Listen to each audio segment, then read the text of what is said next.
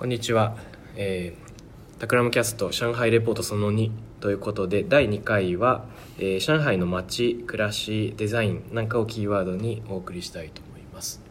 ががあ、えーと、一応まあ参加しているのは、えーと、12345ディレクター6人と,、えーと、倉庫さんです。引き続きお願いします。お願いします。今たった今上海レポート一応収録したばかりなんですがあの改めて振り返って金谷さんか感じたことがある。はいはい。ちょっと。ねさっきも休憩時間に 楽屋で話したんですけど。あのまあちょっとねあの思考実験としてあの、まあ、上海をはじめとする中国の都市の急速な立ち上がりのタイミングが、えー、スマートフォンの、まあ、いわゆるこなれたスマートフォンが出た、えー、後に、まあ、ある程度始まってるんだと思うんですけどこれがもう5年前だったらどうなってたんだろうなっていう。今ペイメントの話もね出てきてるけど、まあ、仕組みの作り方としては、えー、まあアンドロイドがありスマートフォンがありっていう前提の上に、まあ、サービスプラットフォーマーがアプリの上にあの決済プロプラットフォームとかいろんなプラットフォームを構築していて OS 作ってないじゃないですか、うん、でだからそので OS 作らずに済んでんだよねそういう意味では。ある意味その上上に構築していてで、まあ、フロントに立って、まあ、そこをプラットフォームにしていろんなビジネスを包摂していくって感じなんだけど5年早かったらそれってちょっとね OS のそのなんていうの品質とかスペックの話もあって難しかったんだろうなと思うんだけど、でこれがたまたま5年前にその中国のこれ、ね、勃興が始まってたら決済とかこんな感じで流行ったのかなとか、うん、なんかいろいろ思うんだよねだからそういう意味だとタイミング的なそのたまたまの偶然の重なりで、まあ、そこの部分っていうのが、まあ、こんな感じに成立してると思うんだけど多分これからインドが数十年遅れでまたこういう形のね人口増加のボーナス期体験する時に都市がまたこんな感じで勃興していく時にはスマートフォンじゃ多分ないはずで。うんでその時にはどういう様子になってるのかなみたいなものがちょっと面白いなとね、うん、思いましたね。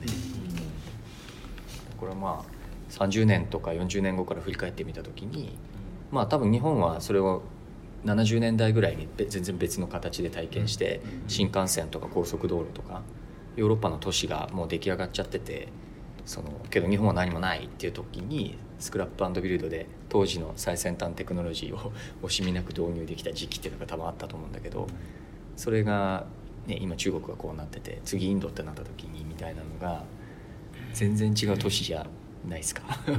まあそういうとヨーロッパとかはね時間をかけながらそうな別の形でああなったわけなんだけどだからいつの時代に立ち上がった都市っていうのでなんか都市都市のキャラクターが結構できていくっていうのがで一回そのインフラが整っちゃうとなかなかそれをオーバーライドすることが難しいので、まあ、今はね上海はそういう意味だと作ってる途中なのであれなんだけどこれがある十分な、まあ、フォーム・フォローズ・フェイリア的な話でいくとあのいわゆるもう、ま、満足な状態に一旦浸透してしまって、人々の生活がそれに慣れちゃった時にあのスマートフォンを上書きするようなテクノロジーが出てきてあの上海っていうのが、まあ、さらにそれにフィットするように進化し続けるのかやっぱりこう歴史がたどってきたように今2010年ぐらいの進化都市っていう形の一つのこうタイプとして、まあ、存在し続けて例えばアフリカとかね他の次の未来都市が出てきた時には全然違う様子になるのかとかみたいな、うん、また結構後で振り返ってみたいなと。思いましたね。あれですよね。環境のアドバンテージっていうのはきっとあるはずで、うん、そのアフリカがのい,、まあ、いくつかの国がランドラインを引くことは諦めて最初から無線を、まあ、たくさん敷設したことによってフロークリープ現象で逆にああの何 IT が早いみたいな話がありますけど、まあ、そういう側面もあるかもしれないけど一個確実に言えるのはその上海レポートその1でも語られたようなその国民性興味みたいなところは多分変わらない。でこれのきっかけになってるのはもしかしたらあの変化への対応っていうのがあるのかもしれないと思って、うん、その政府が言うことがガラッと明日180度変わるかもしれない。みたいな危機感の中で自分たちの生活に責任持てる範囲で責任持とうとかなんか改革していこうという意思が結構あるんじゃないかなと思うんですね。もしかしたらあの変化の最中にあること自体がデフォルトであるっていう国民性を持ってるかもしれなくて、うん。感じる想像ですけどね、そうするとなんかか変わり続けていくせ社会とフィットし続ける中国人みたいなのもしかしたらあるのかもしれないですね。うん。そここそね見てみたくて、うん。あの人口人口的に言うと、まあ、ボーナス期じゃないですか、うん。でそのボーナス期に入る局面の中でそれがどれぐらいこうあのさっきのこう浸透しきったインフラみたいなところとの掛け算でどうなっていくのかっていうのはこれちょっと追っかけていかないと分かんないんだけどね。だからそういうのが別の国でも別の形で大体30年に1回ぐらいそういうのが地球上で起こってるんだと思うんだけど、うんそうですね、うん。まあ、中国もその一人っ子政策の反動うん。の少子化が来た時に、そういうどうどうなるのかどうなるのかね。まあその時はその時で全然違うね。技術的にもうん。社会的にもなんか世界のこう力学的にも違う状況になってると思うのでね。過去のことが繰り返されるのか全然違くなってるのかはいや本当全然わかんないんだけどね、純粋にやっぱこのなんとなくこの今回のあのレポートを聞いてて自分のな頭の中で起こったのは仮にこのタイミングが5年前だったらとか5年後だったら今見てる状況はどう違ったのかなっていうのを思考実験でやってみると結構 あのちょっとスペキュラティブ的にするとさありえたかもしれない知れない未来みたいなの。を想像すると結構面白いなと思って。あーそそれでいうと、まあ、結構個別具体の話になりますけど、日本でもえーあれが始まりましたね最近。えっと NTT ドコモ提供の、えっと、D 払いとか携帯払いっていうやつで、QR コード決済が始まったと、でえーっともちろんアリペイとか WeChatPay で行われていることと本質的には変わらないんだけどあれのポイントはあの追加のハードウェアがほとんどいらないってところにやっぱりあってあのバーコードリーダーを買わずにお店の人が持ってるスマホでできちゃうとか払う側も自分の携帯のアプリでそのままできるっていうことでなんかポスシステムいらず。うんレジマシンいらず。みたいなところがまあ大事だったっていうのを考えるとまさにさっきのフロッグリープが起こりやすいものから爆発的に社会が変わったっていうふうに言える言えそうですね。うん。なんかモバイルでいうとその所有してるのが、まあ、コアとなる機能の、まあ、デバイスとなるハードを所有してるのが個人なんですよね、うん。で、まあ、なんかこれも個別の話ですけどあの、まあ、この前なんなんだっけ、えっと、駅本先生のところがなんだっけ月面の重力のようなことができ、はいまあ、ヒューマンかあのあの人間拡張の方向性の話とかっていう、で個個がそういうデバイスを持ち始めるとその社会の,、まあその基盤の方があのそれこそ作られる時にか、あのそれに適応するっていう、なんかそういったのが多分、まあ、今あのさっきインドっていう話をした時とかって、まあ、なんかそういう、まあ、そういうその想像が面白いなという感じがしますね。うんなんかその人間と環境と道具は常に入れ子の存在であるみたいな話があって、でなのでね、まあ、環境が変わると人間が変わるけどその人間そのものは道具によってエンパワーされた人間なので、うん。あの結構相相互作用の中でうん。条件設定されていくからね、でまあ、モバイルって人間にかなり近いところにあるものなので、環境側が用意しなくてもいい部分っていうのがすごい多い、うん。まあ、ある意味でこう拡張されてる感じで、うん道具に近いところがうん。こう5年前とは全然違う状況だっていうのがかなり強いなとは思いますね。やっぱあれだねさっきの話でやっぱほら未来の実現の仕方がアイデア自体は世界中のどこかで提案されているものが本当にこう浸透しきったってところがうん。すごい差だ差だ圧倒的な、まあ、質的な差だし圧倒的な差だっていう時にそのシリコンバレーの界隈でもほらねペイメントの仕組みとかってのは、うん。まあ、あるわけだけどなんかそのそのなんつうのかな普及っていうね。そこは意味合いはち違うよね。ついつい数回前のあのサンフランシスコで働くことっていうので、うん。川島さんに聞いた時もベンモっていうペイメントアプリがサンフランシスコですごい流行ってるって言ってましたけど、うん。それは個人間の送金ができるうん。っていうところまで行ってるがお店での決済とかっていうところにはまだ入っていってないっていうことを話していたから、うんそこはもう全然違う世界です、うん。なんかあとよくなんかタクシーとか乗った時に僕横の席に座ってたんですけれども、うん。よく運転手さんが一人でこう喋ってるんですあよ喋ってたね、あれなんか電話してんのかなと思ったら、みんな音声入力してて、うん。ボイスコントロール。ボイスコントロールしてるんですよね、うん。渋滞情報とか、うん。あと次のカメラどこにあるのみたいな聞いて画面上に出してたりとか、そのすごいなんか肩肘張らずに、うん。単純に自分の利害に対して有益な情報を音声で引き出してくるっていう。なんか音声コントロールってなんかもっとなんかテックな感じでうん肩肘張ってる感じのイメージがあるんですけど彼らすごいナチュラルにそれを使ってるなっていうのはすごい印象深かったですね。なんかあの日本や欧米で使われている IT 機器のイメージって仕事バリバリしてる人が使いこなすって感じだけどそうじゃなくてなんか全員が常識的に最低のリテラシーとして持ってるっていう感じれ使うと得するんだぜみたいなのでどんどん広めていくみたいな。多分。その音声認識まあ、そそれも本当にそのテクノロジーがコモディティ化するタイミングとうん。ちょっとまだぴったり合ってて、中国語多分すごく入力が面倒くさいうん。言語だったのが、うん。音声入力めっちゃ楽ってそういうですね。話と、あとはなんか技術的にある品質が出てた時時期にちょうどで DD とかもドライバーほとんど英語喋れないんだけど、あのチャットが飛んでくるんですけど自動的に全部翻訳されて、うん。向こうは中国語で入れてて、うん。あのこっちには英語で表示されて、うん。こっちから英語で返すと、うん。またそれが勝手に翻訳されてっていうやり取りのもなんかまあ普通に行われてて、あなんかあるデザイナーの人もクライアントとやり取りするとき WeChat にすると、うん。あのそうそうリアルだと会話できないけど、うん。自動的に通訳がなされて便利です、うんホテルの話ちょっとしていいですか、うん。ちょっと第2回はね。デザインとか、でデザイン系の話で、うん。真面目な話ホテルとデザインとした会があるから、えっと食とかね、うん。その辺の話をアーバンホテルっていうところに今回、まあ、アーバンブティックっていうのかな？泊まったん。でこれ神安にあって、えっと、ここのホテルすごく面白かったのは中国で初めてのカーボンニュートラルホテルだということなんですね。で、えっと、ソーラーパネル装備の、えっと、水循環装置ありのとかっていったいろんな工夫がなされてるらしいです。で結構あの木の素材を内装に多々使ったホテルだったんだけど、ここでつまり結構古い木で床古木っぽいよね。古木っぽいなんか古い、まあ、いい味出てて、うん。内装も結構モダンデザインとアンティークの取り合わせっていう感じなんだけれど、まあいい感じだね。外交が入ってね。そうなんですよ。ね。えっと、その木が全部あのフフランス疎開の住居。で1930年代40年代に建てられた住居のリサイクル、うん。隣の地区から運んできてうん。これを作ったっていうことらしいですね、でえっとね1宿泊客あたり6平米の緑化エリアを持つ、まあ、ち中規模なんだけれどもかなり緑にあふれたホテルっていう感じなんですね。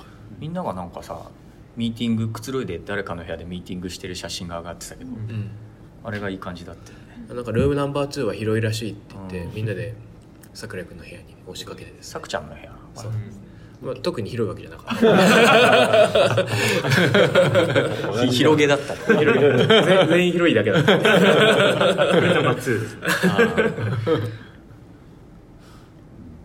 どこれこれねルームナンバー4だね僕の部屋。こっちのソファーの方が奥行きがあったんです、これ空気清浄機かな加湿器なのかな。まあ木にあふれたいいホテルでした、うん。あと食も美味しかったよね。うん。美味しかった。ですね。朝ごはんをね。うん。テラスで食べてるの？これ。えーっとねテラステラスで食べてる写真がないけれども、まあテラスがあってそこでみんあなでこ写真この壁面緑化もこのホテルね、うん。アーバンブティックです。アーバンホテルで別のホテルらしい。アーバンブティックっていうのがこれらしい、あなるほど、へあだから最初みんなあ違うところでできとはえー、行ったところで言うとカリプソあの坂茂さんと,、はいはい。えっと地元の建築事務所がコラボして作ったこれです。竹の網網で、まあ、屋根が覆われているうん。オープンエアのですね、レストランですうね、ん。ここも気持ちよかったですね。った。ね、うん。地中海系の料う理、ん。ピザが有名なんでしたっけ、うん。うん。石焼き窯ピザ。うんあとは行ったのは、えー、とスターバックスのロースタリー。世界最大のうん。規模の面白かったですね、うん。ここもなんかベルトコンベヤ装備やったね、天井を。豆が天井を。豆が走り回るっていう。なんかこれ順序的にはこれを見てからあのスーパーを見たんだけどなんかスーパー見てあなるほどって思いました、あのこうあのそういうカルチャー。ですこういうのをやる下地があるなって、なんかこう急速に工業化が進む中でこ工場設備が余っていたのだろうかとか感じでいろいろ想像しちゃうどういうことなんだろう。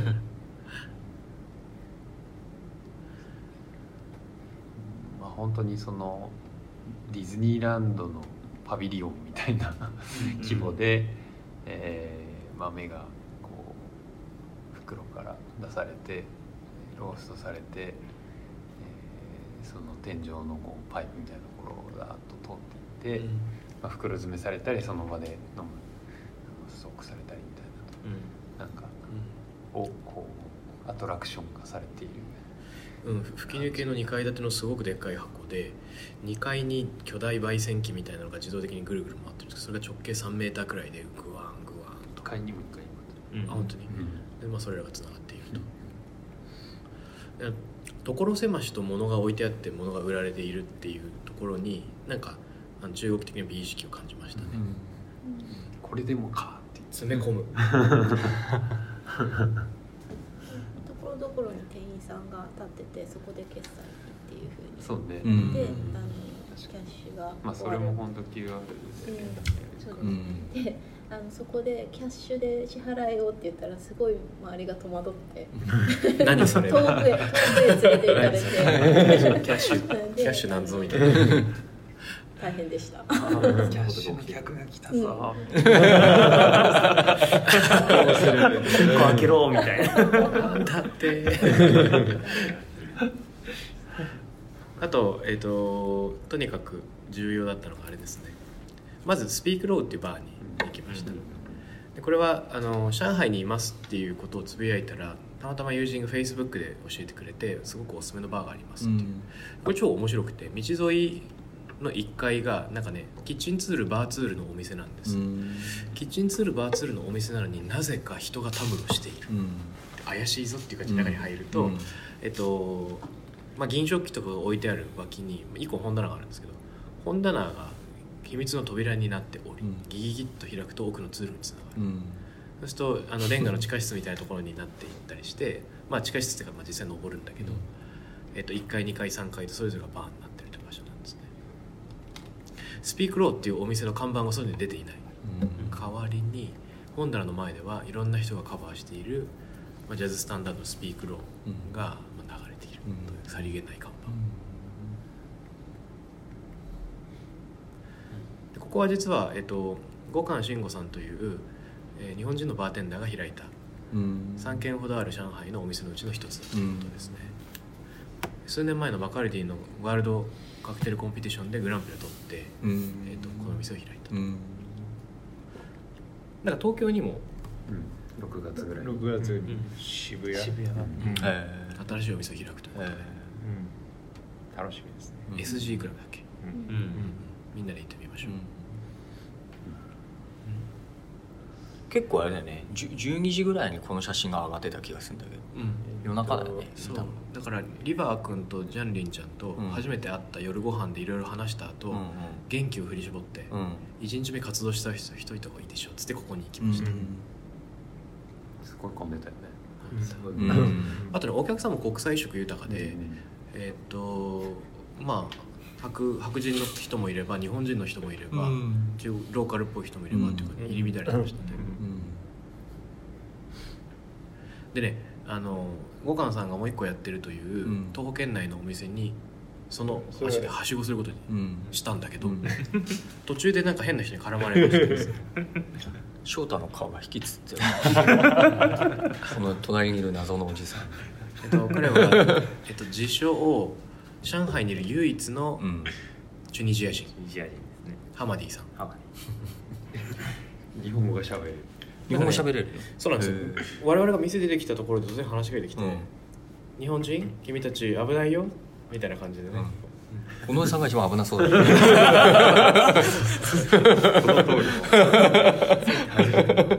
危険を感じたおじさんいわくベルベルという伝説的カフェを上海に経営していたのは何を隠そう俺であると。うん。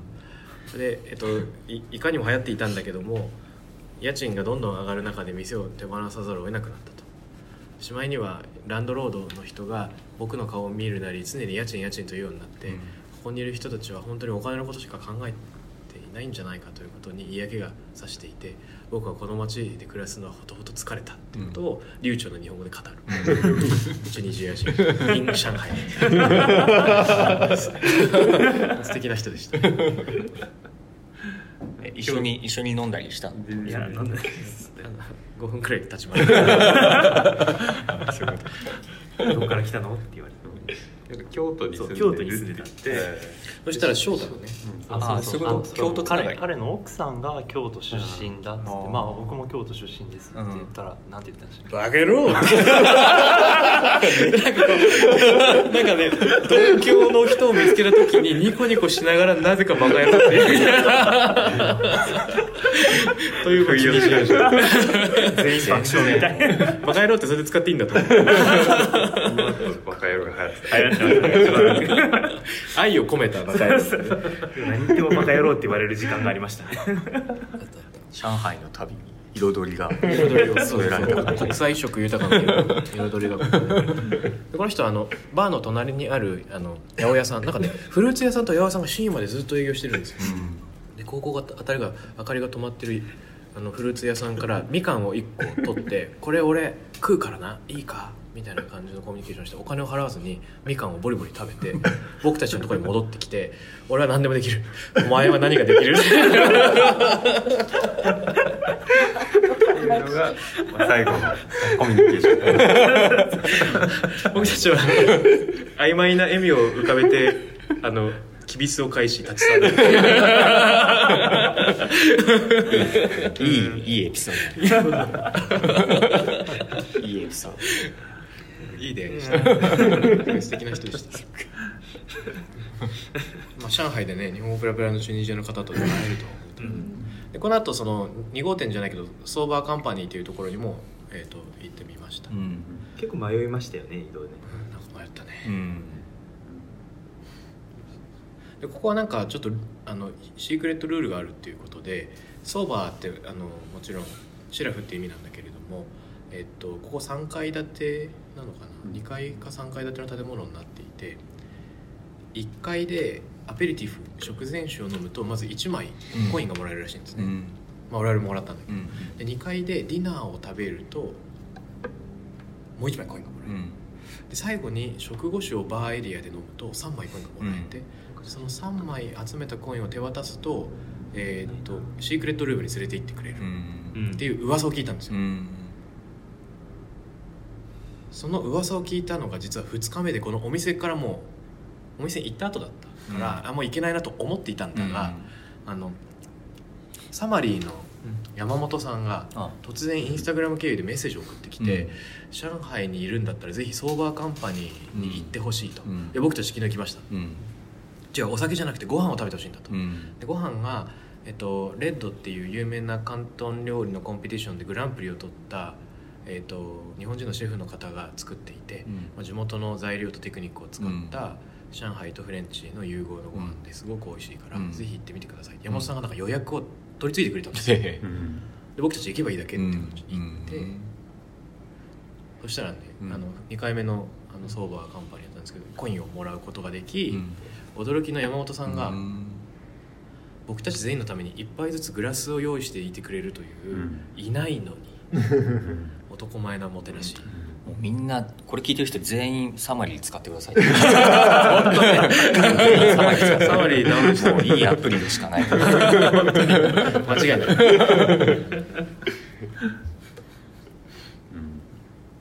でも本当美味しかったね。美味しかったですね、うんそしてここでもなぜか日本語がペラペラの何人かわからない白人のお姉ちゃんがいましたね、うん。ここの写真がそれがシークレットバー？えっとね、ここは通常のバーフロアなんだけれどもこれ1日目の夜で2日目。入れたの？そこは。えっとねチラ見こちら見させてもらいました、うん。会員制なんだけどあの山本さんの紹介ですからっていうことでちらっと見せてくれました、山本先輩の。山本パイセンあれですね。お礼しなきゃいけない。でも思ったのはその1軒目のスピークローに行ったのも、うん。2軒目のソーバーで食事ができたのもどちらも突然 Facebook やら Instagram で、うん。えっと、我々になんか連絡をくれたわけなんですうんうよね、ん。で普段からすごく連絡取ってる仲間っていうわけでもないのに、上海に行ってるんだったら絶対に寄った方がいいよっていうおすすめをしてくれる、うん。でそれって素敵なことだなと思いました、うん。うん。みんなを魅了してしまういろんな体験がこの街にあって、うん。えっと、仲いいかどうかは置いといてとにかく体験してほしいなるほど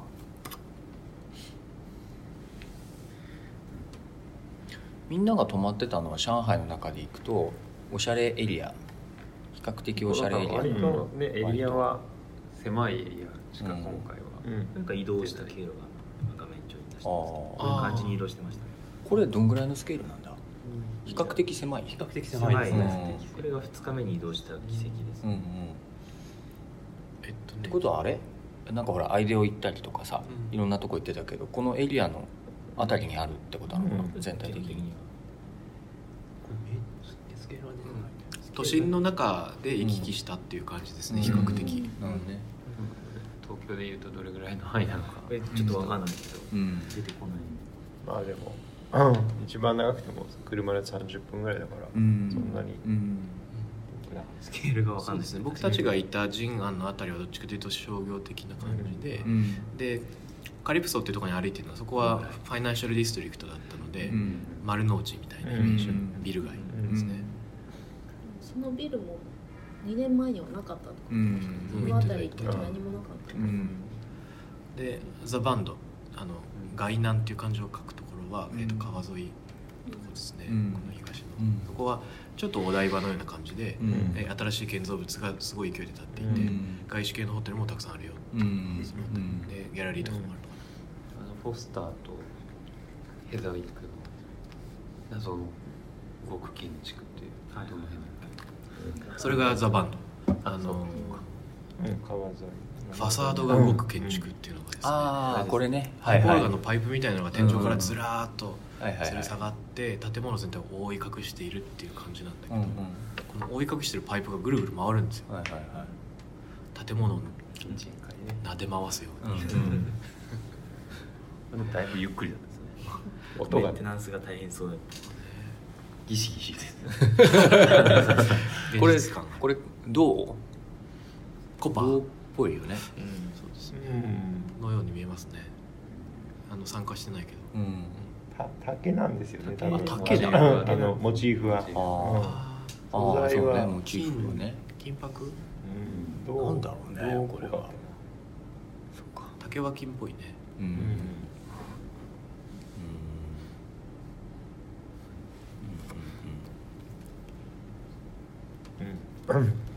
でなんかあのいろんな建築を見ていてやっぱり世界中の建築がものを建てている、うん。それはもちろん、うん。なんて言うんだろうか。上海タワーみたいなのもあるし。そうそうそう。で僕あのちょっと話があるけど昔シカゴに住んでてでシカゴも昔大火事があってうん。全部こう、うん。なくなっちゃったんですよね、で建てないとっていう時に世界中から我こそはっていうこう建築家が集まってうん。ボンボン新しいの建てたみたいになって、で多分アメリカもヨーロッパも新しい建築建てれるチャンスあんまりないから、そうね。多分こう世界中から建築家が集まってきてて、うん。上海で、まあ、いろんな大きい仕事をしてるんだろうな、うんみたいなことを思いながら見てました、うん。うん。そうね。ちょうどバウハウスから追われた建築家たちがままとめてみんなシカゴの方に行くっていうタイミングと重なってね。うんそうそうそう